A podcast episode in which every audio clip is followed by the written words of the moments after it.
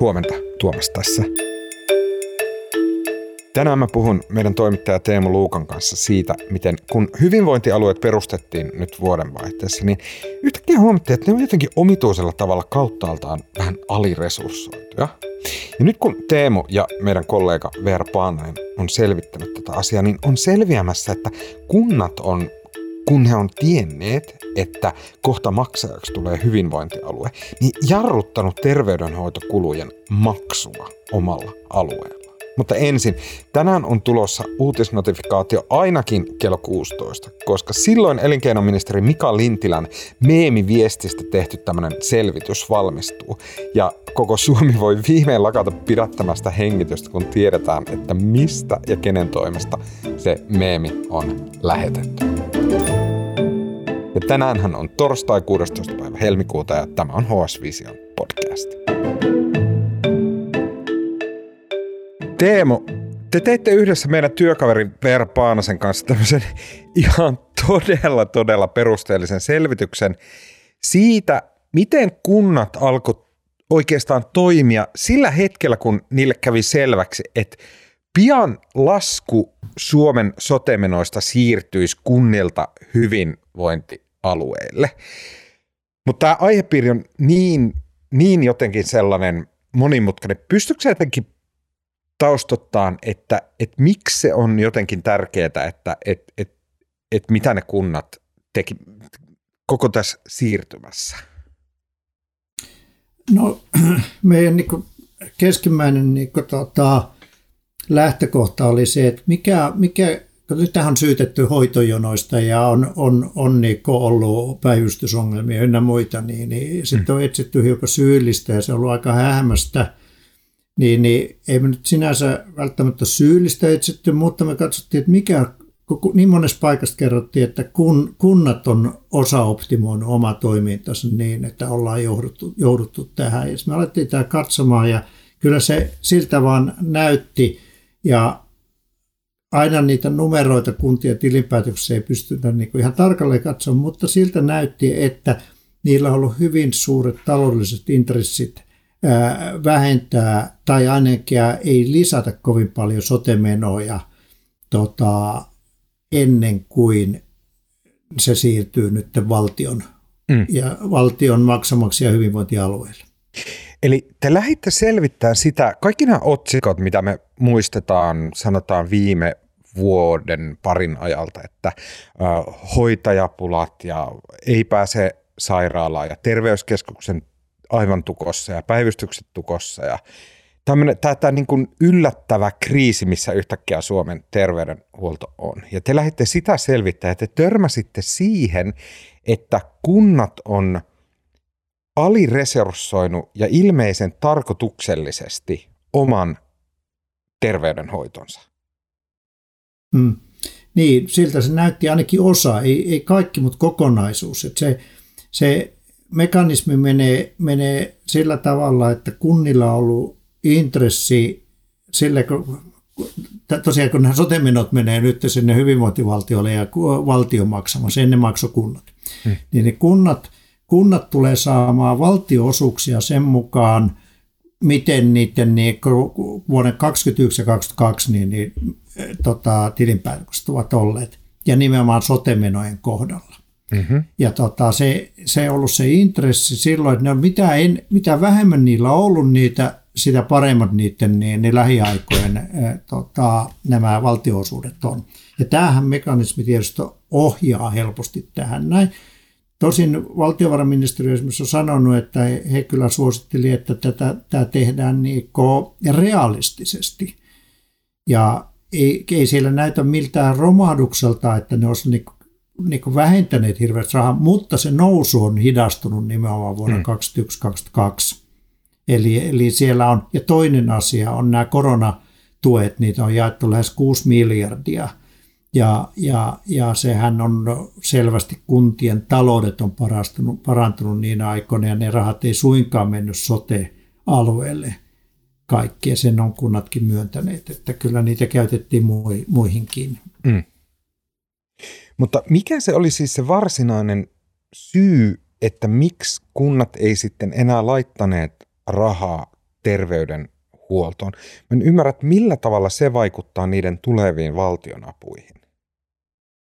No ei mennä siihen mekanismiin, siinä on semmoinen muutosrajoitin esimerkiksi, joka, joka, joka on tota, sekoittaa. Tämä on hirveän monimutkainen taloudellinen kuvio, mutta niin kuin yksinkertaistaen se on se, se, se että niiden, niillä on ollut intressi pitää vähän pienempänä sotemenoja, että ne saa tulevaisuudessa paremmin. Tämä on, tämä on sikäli vielä lisäongelmallinen, että isolla kaupungilla saattaa olla vähän niin kuin intressiä paisuttaa sitä vähän keinotekoisestikin, mutta ei mennä nyt siihen sentästi.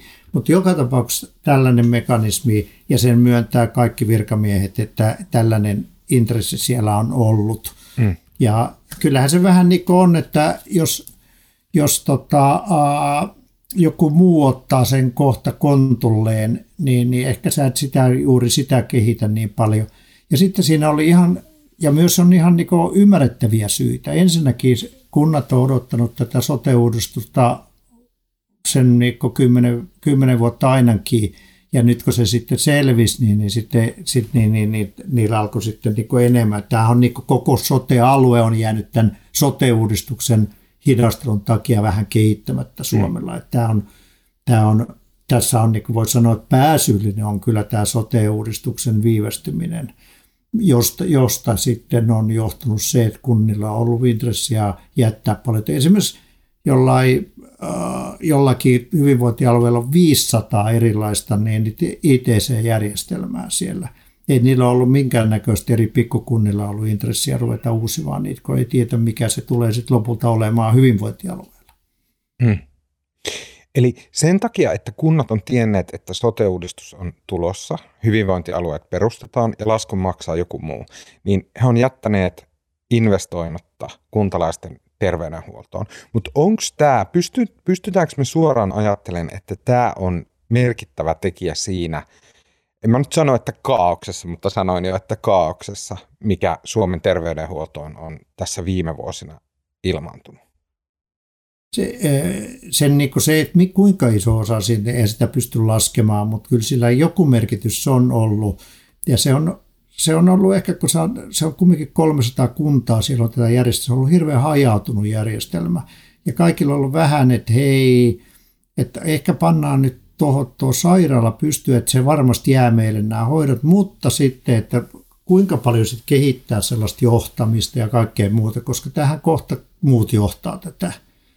Niin, niin se on, semmoinen on voinut jää ja semmoinen kaikki sellainen, niin kuin, että miten, miten niin kuin, tätä niin kuin, todella nopeasti kehitettäisiin. Oltaisiin esimerkiksi niitä koronerahoja käytetty hoito, hoitajapulan estämiseen, esimerkiksi maksamalla bonuksia. Osa niistä oltaisiin voitu siihen käyttää, niin, niin jolla, jolla olisi oltaisiin vähän jarruttaa sitä, että ne hoitajat olisivat lähtenyt pakoon koronaa ja muita. Ja, ja nythän se on jyrkentynyt, ei ole tilastoja ollut, mutta hoitajapulahan on jyrkentynyt tässä viime vuosien aikana, parin viime vuoden aikana. Eli ei se kolme vuotta sitten, kun tämä alkoi, niin, niin korona niin ollut ihan näin paha vielä hoitajapulaa. Mm. Eli näillä rahoilla olisi, koronarahoilla voinut sitä – no ainakin teoriassa, mutta varmaan käytännössäkin, niin, niin jarruttaa pitää hoitajaa hiukan tyytyväisempänä. Kyllä. Mikä se tilanne on nyt tästä eteenpäin? Eli mitä siitä seuraa, että jos Suomessa on osa kunnista, ei kaikki, mutta osa kunnista on jättäneet investoimatta sotemenoihin sen takia, että hyvinvointialueet tulee ja vastuu siirtyy niille, niin onko nyt näillä starttaavilla hyvinvointialueilla sitten aivan aliresurssoitu se niiden toiminta? No sehän, sehän, nehän saa sen rahan, mitä on saanut, tota, kun, mitä kunnat on aikaisemmin käyttänyt. Ja tämähän on yksi se syy. Eli ne saa niin kuin periaatteessa nyt vähän vähemmän. Jos, jos kunnat olisi resurssoinut niitä enemmän, niin, niin se olisi automaattisesti siirtynyt myös hyvinvointialueelle sen verran määrä. Mutta jos ne on resurssoinut vähemmän, niin, niin se on, tota, on, on vähän pienempi. Plus mutta tämä tilanne ei ole ihan näin paha, koska sinne on lisätty. Eli, eli hyvinvointialueet alkaa aloittaa ää, aika merkittävästi isommalla rahasummalla liikenteeseen kuin tota, kunnat toiminut nyt viimeisenä kahden vuonna. Sinne on lisätty tällaisia muutoskustannuksia ja, erilaisia, siinä on siinä rahoitusmekanismissa on. Ja tämä napanuora tähän kuntien rahoitukseen hyvinvointialueilla, niin, niin sitten katkeaa tässä muutaman vuoden kuluttua, että sitten sitä lasketaan sitä tarvetta enemmänkin, eikä sitä, että miten kunnat aikaisemmin käytti.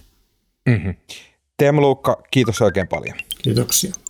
HS Visio on talouteen, politiikkaan ja teknologiaan keskittyvä sivusto, jonka jutut ilmestyy osana Helsingin Sanomien tilausta. Ne löytyy Hesarin sovelluksesta ja osoitteesta hs.fi.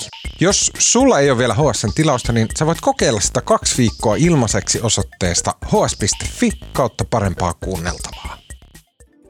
Äänestäjäkuvasta sekä leikkauksesta vasta tänään Mikko Peura. Ja mun nimihän on Tuomas Peltomäki. Tämä oli HS Vision aamupodcast ja me pidetään pieni hiihtoloma ja nähdään viikon päästä. thank you